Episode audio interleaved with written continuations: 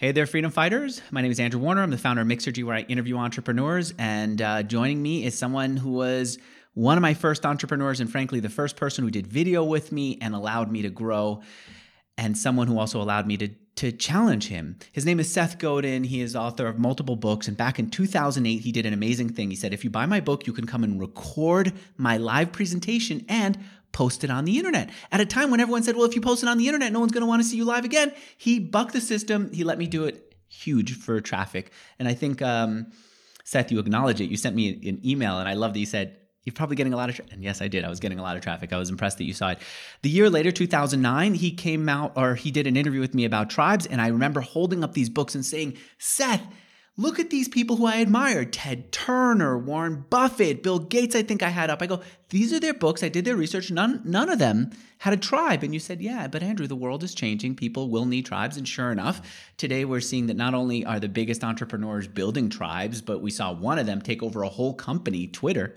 Elon Musk did, so that he can basically have more access to his tribe. That's how important it was. And then uh, 2018, uh, at a time when people hated marketers, he came on and talked about marketing we have a big history of you basically doing things that others disagree with and proving that you are right. So, um, I invited you here to talk about your latest book, The Song of Significance, which is, if I were to sum it up, to say it's a book about how to lead not manage. And we're going to talk about what this book is, some disagreements, and so on. Actually, not disagreements. I want to challenge you so that I understand it better and how to uh, lead better. And we can do it thanks to two phenomenal companies. The first, if you're into DAOs, and I'm so curious if Seth Godin is, I want you to understand that I'm doing a podcast about DAOs with a company called Origami. You should go listen to joinorigami.com slash podcast. And if you're hiring, go to lemon.io slash mixergy. But Seth, how would you describe the message of the Song of Significance? It's not very often that I write a book that makes me cry, and this one did. And huh. I cried again when I read the acknowledgments at the end in my audiobook. And I'm a little uh, choked up talking to you today, 15 years later.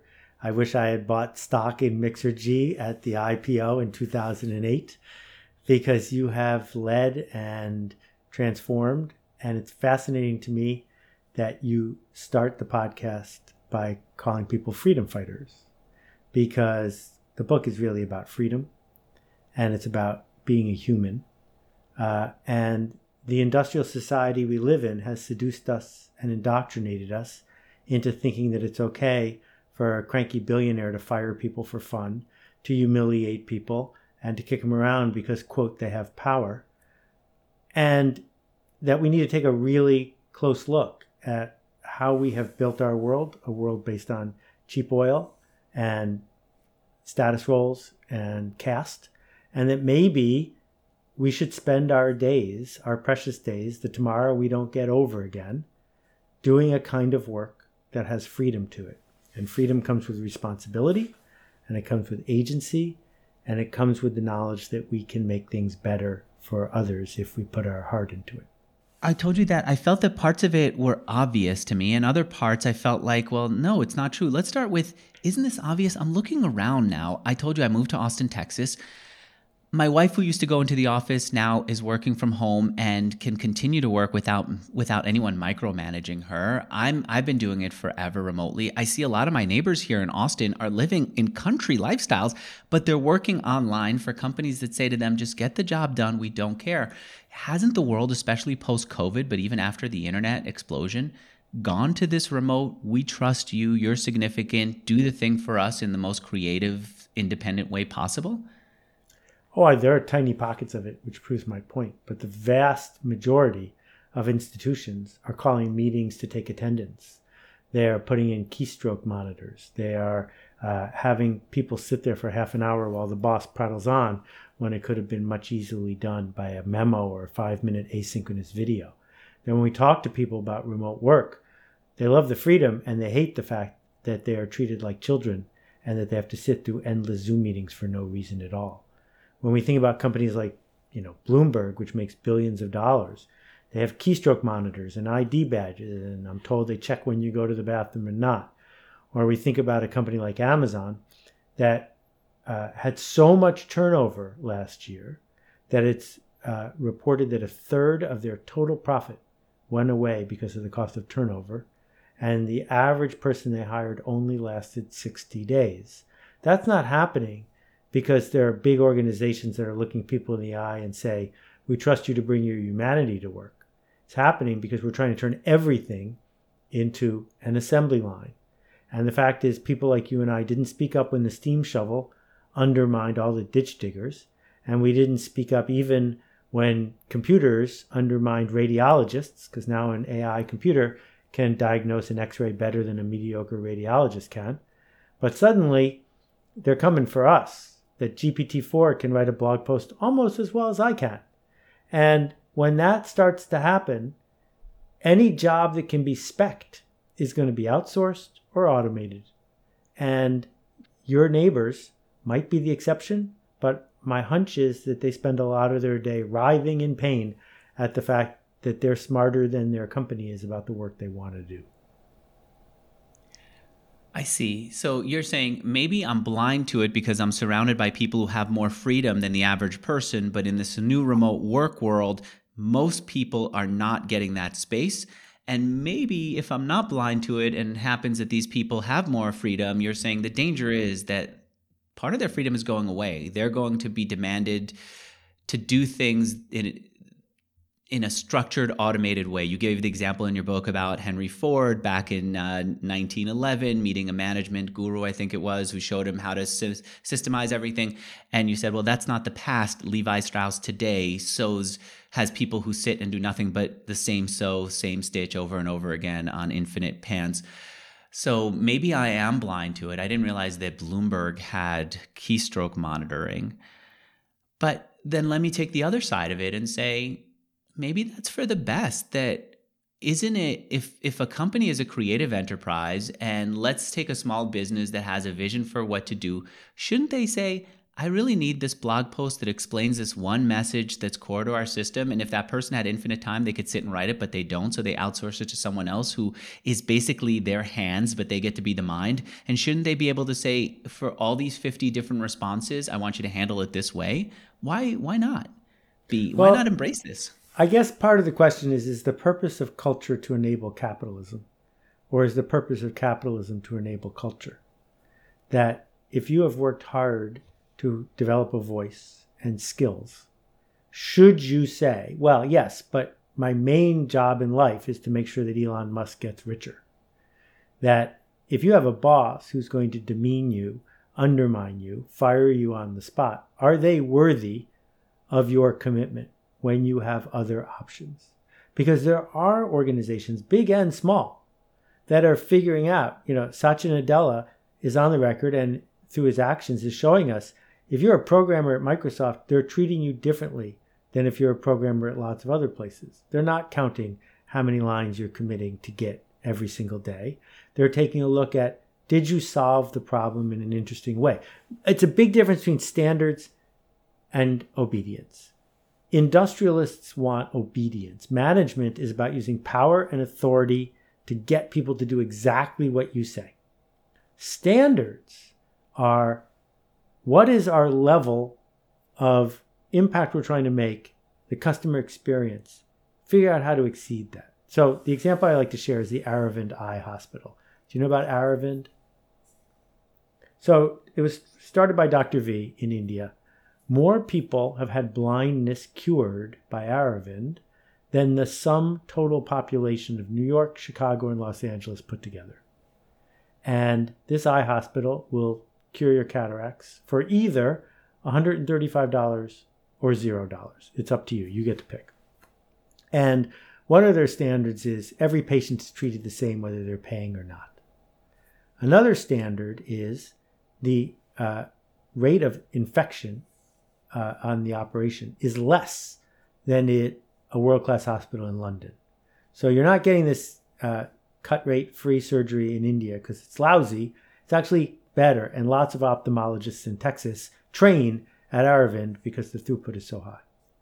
The reason for the story is this the standards at Aravind are sky high, but obedience isn't the point. Nobody is sitting there saying you must do it exactly this way. You must treat this patient exactly this way. They're saying we expect that patients will leave here happier, with more peace of mind, and healthier than they came. And we expect that there needs to be a certain throughput. You figure out how to do it. And that is what humans need and want. That is where significance lies in knowing that you made a difference, not saying, my job is to press this button on the fryer later, and when the fries are done, to press this button to have the fries come out. And if they would have said, you have to do that, cut this way, adjust that way, tell people this when you walk in the room, tell them that when you left the room, you're saying they wouldn't get people who are smart enough to be capable of curing blindness at this rapid level. No, that's not what I'm saying. What I'm saying is that interesting problems are worth solving, whereas methods and procedures that have already been shown to work in repetition are going to get done by a computer. And so the number of people needed to make a car has gone down dramatically because we figured out that if all your job is is to bend this piece of steel in this way, why do I need you to do that? I'll get a machine to do that.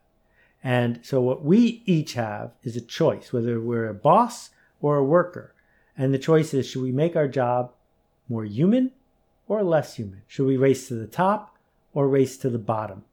And what we are seeing in our experience as users and employees of Amazon is that racing to the bottom is not a very good bet. Because if you race to the bottom, you might win, and then you're at the bottom. And so Amazon lowered prices and did all these things to destroy its competition, and now it's discovered that its best strategy to raise the stock price is say, oh, yeah, well, we're actually going to deliver things a little bit less slowly and start shutting down divisions when you don't really have as many choices. And these outcomes of the race to the bottom, fueled in large part by a lot of the tech folks who listen to this podcast, we're starting to wake up and saying, yeah, well, making it cheaper at all costs and making it convenient and giving up our agency and our privacy just because it matches some, you know, Milton Friedman, Peter Thiel model of the universe, it didn't make my life better. So let's make it more human now. We've earned the right to make our lives and our work more human think in the book you said that Microsoft. I, I, didn't realize that Microsoft managed differently, and the exam, uh, the phrase that stuck with me was productivity paranoia. They did not want that. They were going to keep telling their people, "You are going to have agency. You're going to have create creative power here." Um, but then I looked back at at Amazon, and yes, that was painful. You wrote quarter of their profits. Uh, they lost to turnover in 2021. But maybe I'm just being bullheaded but I keep thinking about maybe some jobs really do need to be that way. Maybe I'm thinking about like even in Nomadland, I love that book by Jessica Bruder, where she, I expected her to find the people who were moving things in in a warehouse hated their jobs and to, they didn't love it, but they accepted it. And it kind of made me think that all right, maybe there's a world where some people have a lot of creative freedom, like the people at the top of Amazon who are sitting in their offices, and some people don't, like the people in Nomadland who just want to do the work and and move on. And isn't that okay if it's if that's the way it is? Well, I, I have two thoughts to share here. The first one is let's not underestimate how powerful indoctrination is. From the first time you walk in school until 12 or 16 or 20 years later when you leave, the only question you ask if you are a rational human is, will this be on the test? Because the entire model is about obedience, compliance, inspection, and Six Sigma redu- reduction of defects. And if you're defective, they hold you back and process you again. And that was invented by factory owners to train people to want to work in a factory. So we know where it came from. But the other thing is, I am not being classist here. I am not saying humanity jobs are reserved for people who make a lot of money or drive a fancy car. That there are people who work at Chick fil A. There are people who work the night shift as a pediatric oncologist nurse. There are people who are baristas who will tell you that their life is filled with significance because they have agency. That in the book, I tell the story of Ray Anderson and Interface Carpet. An interface carpet was a disgustingly dirty carpet business, like almost every carpet business in the 70s. And basically, carpet businesses pump oil out of the ground, turn it into nylon and other things, and produce a lot of byproduct. And then they make a non biodegradable product. And when Ray read uh, Paul Hawken's first book about the environment, he had a revelation, which is that he was a horrible person wrecking our planet. And he called a meeting of his top dozen people and he walked in and he said, I don't know how to do it. And I don't know when it's going to happen, but this company is going to become carbon neutral. And he took out a piece of paper and said, We will be carbon neutral by blank. And he left it on the table and said, You fill it in, make a promise, and let's keep it. And in the movie where they talk about this, came out last year, almost every person who was on that team, who lasted at the company for 10 or 20 years after that meeting, talks about that journey as one of the high points of their entire life, like right next to having grandchildren. Because that journey wasn't, well, what I do is pull this lever and then put this thing in this box and then cash my paycheck and buy some junk. What they said was, I did something here. And what I am saying is that as baby boomers get older, and baby boomers have made everything about themselves since 1962. When the baby boomers were teenagers, it was about rock and roll, and when they needed to make money, it was about Wall Street. And now I'm the younger part of the baby boomers. We're all dying. And so the baby boomers are sitting there doing things that people who are cranky do at the end. But most of the world isn't like that. And most of the world is saying, what can we do that's worth it?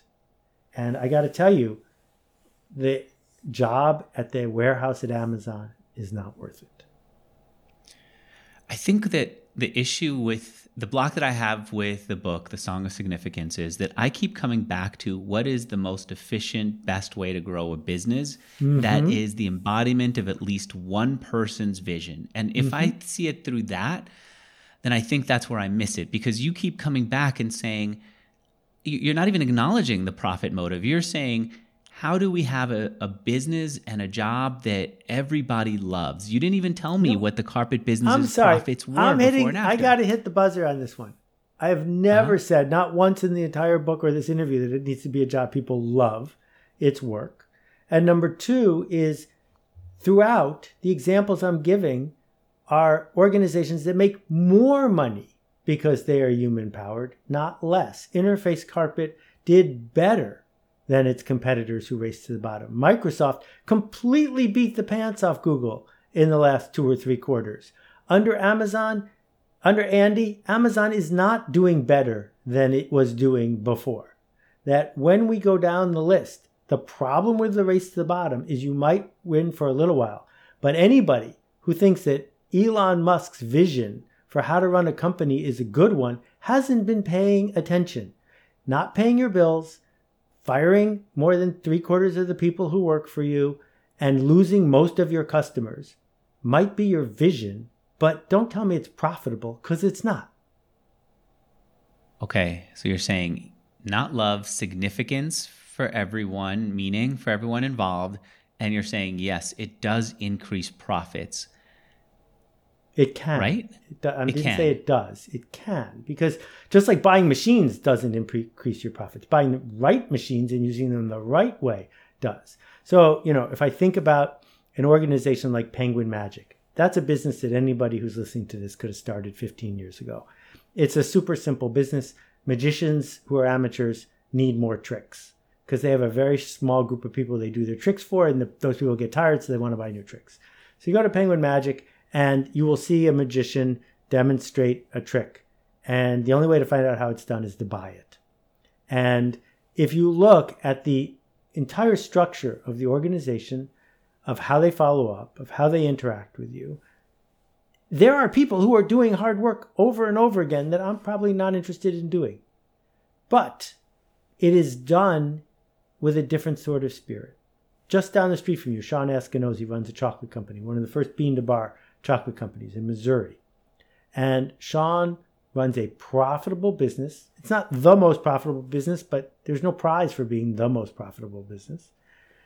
In which he visits the farmers who grow the beans that he uses in Tanzania and other countries, in which he brings high school kids with him as part of a learning experience, in which he has open book management, in which he has low turnover, in which he creates products and collabs with other organizations, in which he is able to charge a premium that people happily pay and so if you said, let's start a chocolate company, I would say you can't out Nestle's Nestle's.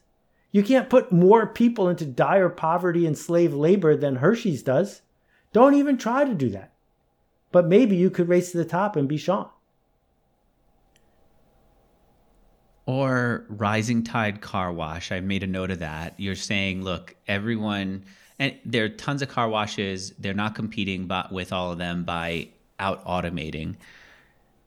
I wrote a note about that because I wanted to understand what does ri- Rising Tide Car Wash do? What is it that that makes them different and allows them to compete in a world where I could just drive and there's a place that will automate almost everything. The last bit they they still hand dry, but right. why do people go to Rising Tide Car Wash? This is a great story. Thank you for bringing it up.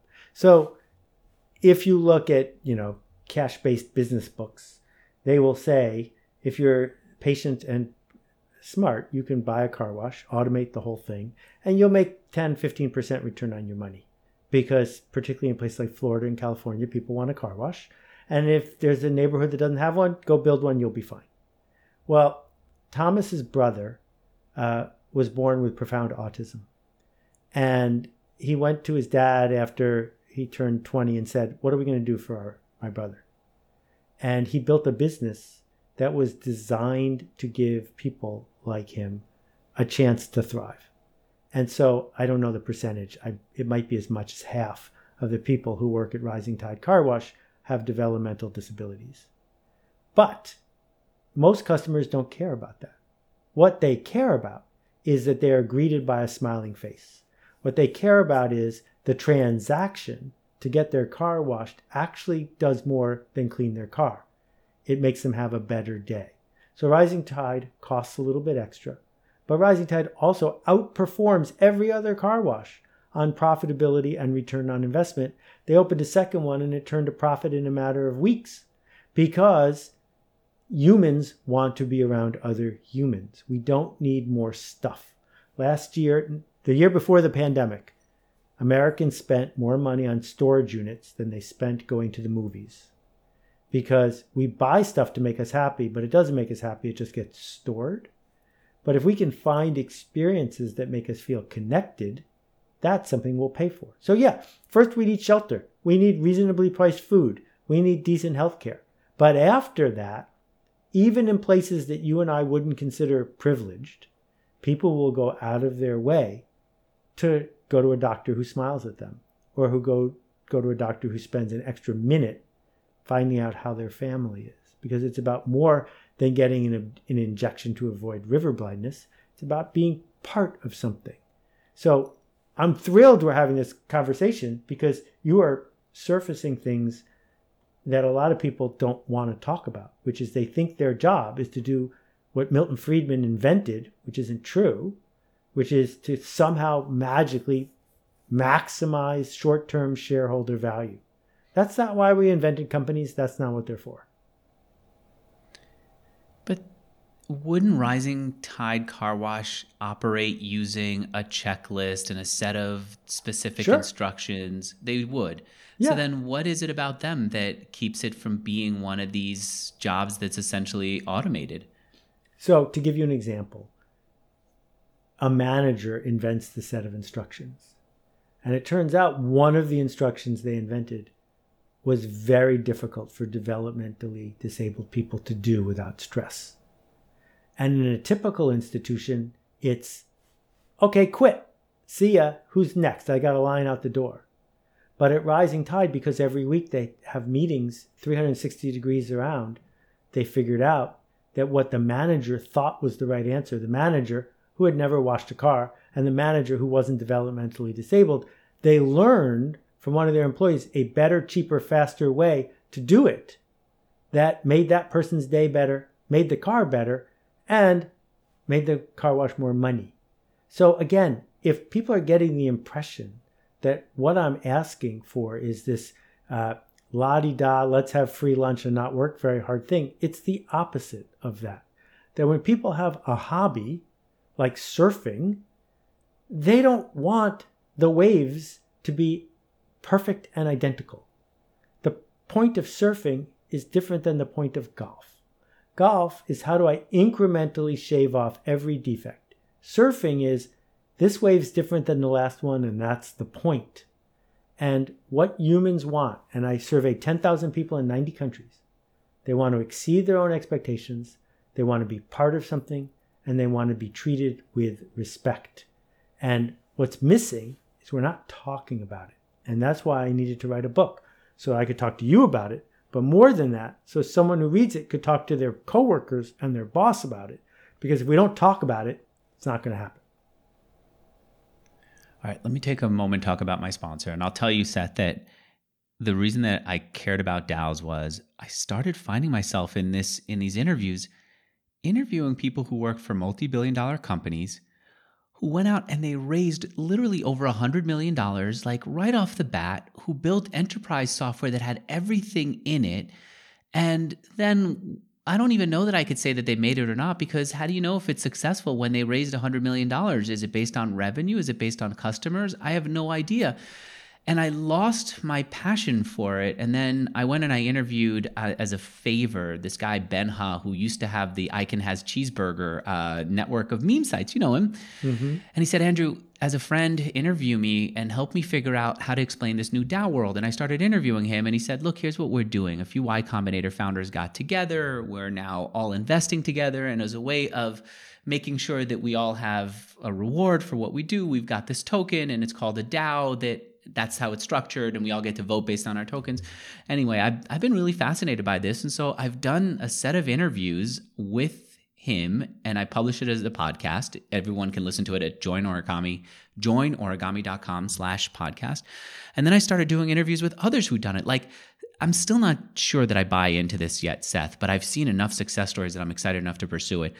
There's this uh, organization called KIFT, this founder decided that he loved the van life. He hated cities. Everything that he wanted from cities was online. And he said, What if we just buy some land in a beautiful place? We invite people who have vans together, and then we could disperse to another place. And when we're in each of these locations that we own and we control, we could we could have our community and then the rest can be online the work the education and so on so he created a dao they're buying up land. I couldn't believe it. I, and so I interviewed him, and then I went to see his people in person, sat in their vans, just like last week uh, at South by Southwest. And it's interesting enough for me to pursue it and to just find these stories. Anyway, that's what I've done. And if you're interested out there, you can go to joinorigami.com slash podcast. And, and Seth, what do you think about all this? I feel like it's a, it's a polarizing concept because there are tokens involved, but it's also interesting because they're communities. Okay, first a little trivia. I wrote the very first commercially published book on digital cash. And I, I wrote it I wrote it before Bitcoin and it sold 400 copies. Uh, when Bitcoin came out, I didn't buy any. I have worked hard to try to talk to people in the crypto world about how they could tell their story better. And the pioneers in the crypto world generally were either technologists or scammers, and neither one of them was good at that. And so I think the hustle and short term rise and then fall of traditional crypto is sort of been a curse in terms of it crossing the chasm and being widely adopted. I think that NFTs are without a doubt in my mind a dead end and a scam. And I've blogged about this several times. The first time I blogged about it, I got all these angry notes the third time I blogged about it, I got all these notes saying I was right. Thank you for helping me avoid losing my life savings. But DAOs are brilliant. I invented one that uh, I am still super fond of. I published the 15 page business plan on my website called Pluralism. I hope someone will run with it. I think pluralism is one of the best ideas I ever had, but that's a different topic. The challenge is the people who are looking for the next ride that feels like crypto or NFTs are also attracted to this. And I think that's part of the problem.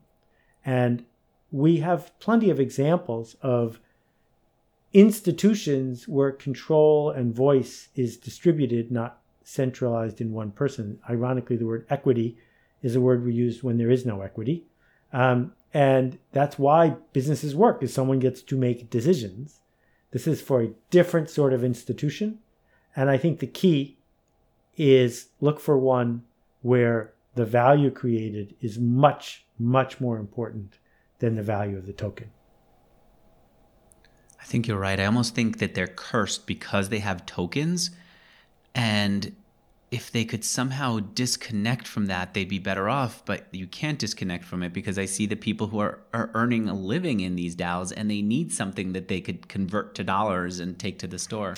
Yes, um, except that there's there's a couple of different ways. Having spent a year thinking about pluralism, there are a couple of different ways you can do it.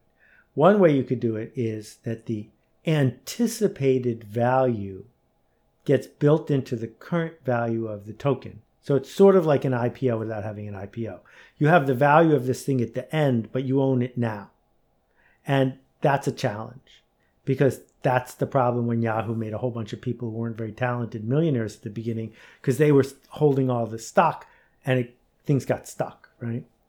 The other way to do it is to make it so that the value of the token increases gradually as the value of the institution increases.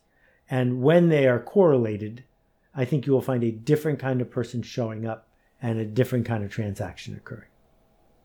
Okay, I think that makes sense.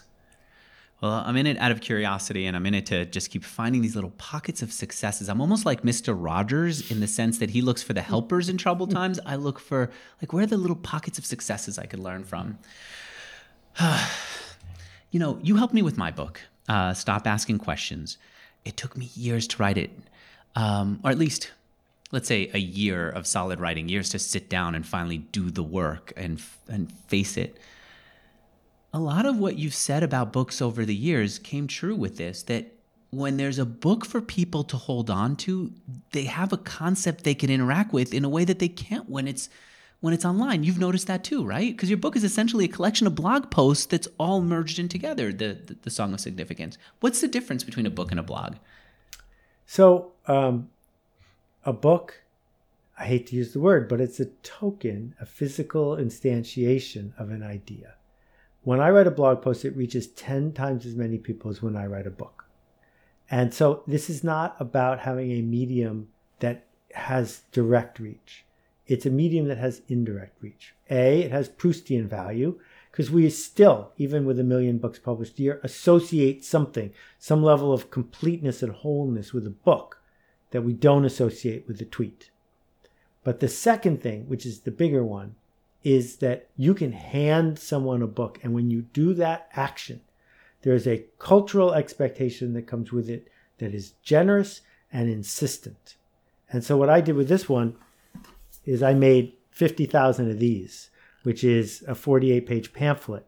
So, anyone who buys 25, no, five copies of my book gets 25 of these things. And if you get these things, you're just not going to toss them in the trash. You're going to go and, yeah. oops, Sorry about that. You're going to go and no problem. Headset fell off. and hand them hand them out. And I'm not in the business of cutting down trees, and I'm not in the business of selling books. I'm in the business of making change happen. And what I have discovered is that sometimes an idea will come to me that will not let go, and that demands that I give up a year of my life to bring a book to the world. And that's how this one came to be. And I just want to give an aside about your book. First, I hope everyone reads your book. But the second thing about your book is you know that it would have only taken you five days to type your book. So we get very confused about the difference between typing a book and figuring out which words to say. And in this era of GPT 4, what we're discovering is that it's that year of thinking about what to say that continues to make a book valuable. What do you think about uh, Chat GPT and GPT and AI incorporated into everything? I used it recently and actually had a finally a positive experience. I wonder about you though. Would you end up using it? Um, I've po- I've had positive experiences from the first day. Um, I think part of it is I majored in computer science 40 years ago, studied uh, a PhD class with Doug Lenat, one of the pioneers of AI a long time ago. So I know how stupid it is and I know how smart it is if you structure it right. And so it's super easy to make GPT-4 look clueless because it is clueless. But if you understand what it's good at, it's spectacular because give me a list of blank, all of a sudden, three of the things on the list are useless, but four of the things on the list are things you never thought about before. And that prompt is useful. But the other thing that just shook my world upside down, and so I asked for free advice. Um, the folks at 11 Labs were kind enough, after I started using their AI speech uh, generator, to build me a custom instantiation of me. So the version of 11 Labs that I have, I can type anything in and it sounds exactly, exactly like me when it talks. It, my wife cannot tell it apart. So if I hook up GPT-4, train it on the 3 million words on my blog, and then add to it the 11 Labs voice thing, I will be able to build a system where you can ask my blog anything you want, and in my voice, it will answer you. And I know how to do it. I know I can do it. I'm trying to decide if it's worth doing it because it's coming. And by the time people hear this, it will already be here, whatever it is.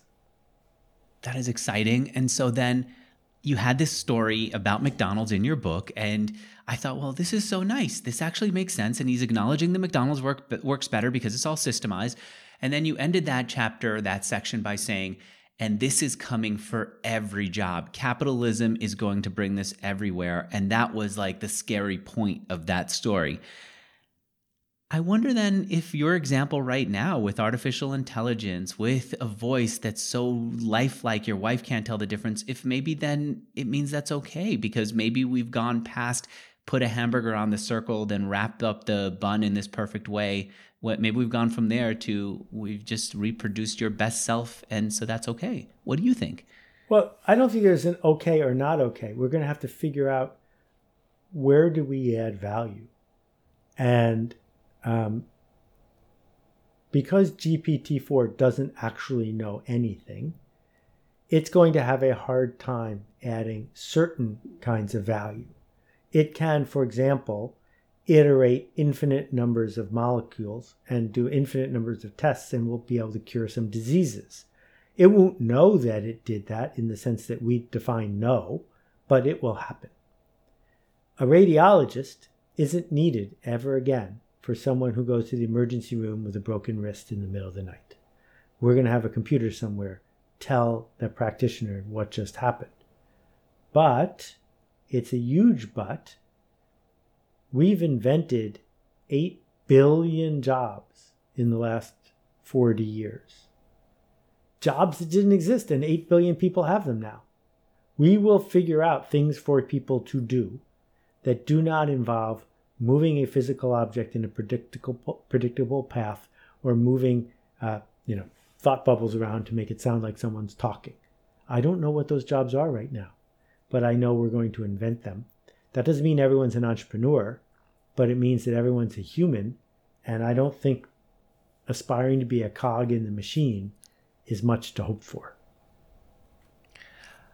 Okay, so let me see if I've now been able to organize everything from the book, The Song of Significance, and understand your point. Your point is you, we don't want to be cogs in a machine, and, and we don't want to create machines that turn humans into cogs. We have to keep thinking about how do we create a role that's significant, that brings out people's creativities, that is, I'm not going to use the word fun, but maybe there's another word we could put in there for ourselves and for the people we work with. Yeah, that works for me. That could have been like the, okay. the tagline. I can't argue with any of that. It feels But it's right, not and obvious. And the reason I know it's not obvious is it took you 45 minutes to get it, and you're one of the smartest people I know. So it's not obvious, which is why I needed to say it as clean as clearly as I did. I was thrilled that you said it felt obvious and that you disagreed with it at the same time. Because that's how, like, that's what people said about permission marketing. And that's what people said about the dip. And that's what people said about this is marketing. But in all four cases, we still have spammers and hustlers. We still have people who stick with things instead of quitting them. Because even though it's obvious, it's not naturally a well lit path. What's the well lit path? Is to do what you're told in school, get a job from the placement office, do what your boss says, and repeat until you're dead. That is the well lit path. Okay, so Seth, I'm trying to bring this back to what I do here at Mixergy. I've done a set of interviews with people about how to systemize a business, how to document it. And at the same time, I've said I kind of battle it because I wonder if creativity and a business that's fast growing and changing can actually document. And I've had people come in and say, no, you need to document it. And so I've done it. I've created these uh, checklists. We have now a whole uh, Kanban board for every step. But I also know that sometimes people don't use it, and, and that's when they're great. And I know when we don't use it at all, that's when things become sloppy. And I think I've just been wrestling with at what point does the system need to stop and creativity take over? And it can't be always systemized, but it also doesn't seem like it could be never systemized either in work. Where do you what do you think? There's a uh, a great cartoon. I think it's Far Side, but maybe not. Where there's all this math on the board, and then it says insert a miracle here, and then more math. I don't think there's anything wrong with one of the steps being show up. Right? That if you want to teach me how to be a great server in a restaurant, many of the steps involve don't drop the food when it comes from the kitchen. Make it clear to the people in the kitchen what the people at the table ordered. Identify any allergies, right? These are things that should be checklisted. But at some point, we should insert a miracle. And the miracle could be super simple, right? It could be you notice somebody didn't eat something on their plate, and you say to them in a really inviting way, Can I bring you a different thing instead? I'd be delighted. I can't write that word for word because it won't come across right. But if I have be human in that moment, and I give you the conditions, create the comfortable foundation for you to be human, even if you're inefficient in that moment, overall, my restaurant's going to do better. My friend Will Guidara writes about some of the magic that you see at 11 Madison Park, right? 11 Madison Park didn't get ranked the best restaurant in the world because everyone was winging it. But, you know, he tells the story of a couple that's coming in and they're uh, getting on in years and they're reminiscing with each other about their first trip to New York. And now here they are in this fancy restaurant, but on their first trip to New York, they had hot dogs on the street. And Will overhears them saying this as they're walking to the table. And I don't know if he sent someone out or if he did it. He ran five blocks, found a guy on some street corner, bought two hot dogs, raced back to the restaurant, put them on fancy china, and inserted it as the fifth course of the meal. Is that in your manual, Andrew? Mm. I feel like you've done what you've done so many times for me. I come at you with a really tricky thing, and then you find a way to not just solve it, but to articulate it. And I think insert magic here, insert miracle is the is the answer to what I've been looking for. To the balance between a system and and greatness. Um, all right, uh, second sponsor, and I know we're almost running out of time. I want to ask you about the future because you've clearly seen some things in the past that have helped me and others. I want to know what you think is coming and what we should be paying attention to. But I'll say my second sponsor is uh, lemon.io. It's a place where you can hire developers. This founder was on like a path of showing us how much money he was making as he was growing his business from Ukraine by finding Ukrainian developers who are fantastic but under underpaid compared to Silicon Valley and matching them with businesses that needed to hire them. He was doing a great business. He kept blogging his journey through building his business and then the war in Ukraine happened and he he left he said, "Look at me. There's no way I could even hold a gun. I can't fight. I can't support." Um, and then he, he said, "I'll pay my people while they're there, even if they don't work, and I'll just keep talking about how this is working." And I said, "You know, you can't buy any more ads for me. I'm just going to run these ads, not because of Ukraine, but because of you, Alexander. And I just want to support your your battle here. By the way, he got locked out of his Silicon Valley Bank account recently, and he said, "I'm only going to have two hundred fifty thousand dollars." And then anyway, by Monday, he was back in business. Um, he is he's a fighter, and it's interesting to see him. Um, do this in public. So I'm doing my part to support his business. Thank He's helped uh, other people out. Let me So tell you if you're out there and you want to hire developers, sorry, Well, I want to amplify. Uh, please. Say the URL one more time because I stepped on your words.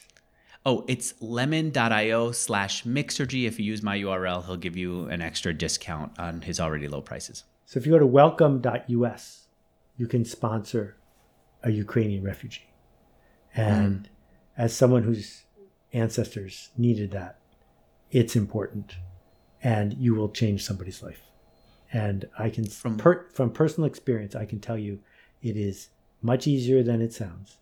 And you can help somebody find their footing if they can't persist where they are today. Welcome.us. Are they coming into my house or am I paying to help them come into the country? You're paying, to, you have to do some paperwork and they don't come into your house. And if you do it well, you won't hear from them after a while because the whole purpose is not to adopt somebody.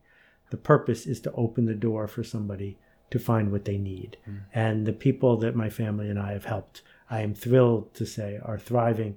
And I know this because I haven't heard from them in a little while.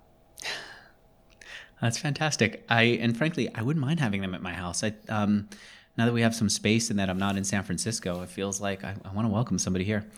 Um, what do you see coming down the road? Where where are you paying attention? What do you think the next opportunities are? I think that uh, Silicon Valley has attracted a whole bunch of people who are good at playing a game, whereas they used to attract people who were good at building value. And it started when folks like TechCrunch and stuff started keeping track not of company's actual output, but how much they raised and how good their deck was and uh, all that stuff. And you know what? If someone gets rich playing that game, I'm certainly not going to argue with them if they don't hurt anybody. But as a result, that plus the democratization of tools means that Silicon Valley doesn't have to be the epicenter of how technology is going to change the world.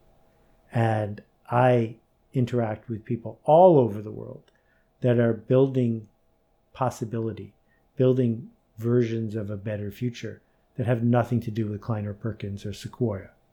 So when I think about the future, I think about our long overdue hard look at social injustice. I think about the enormous challenge of education worldwide because we're doing it wrong. And I think about the climate. Those are the three problems that are waiting for someone who's listening to this podcast to do something about. And I'm not sure we need another micro social network.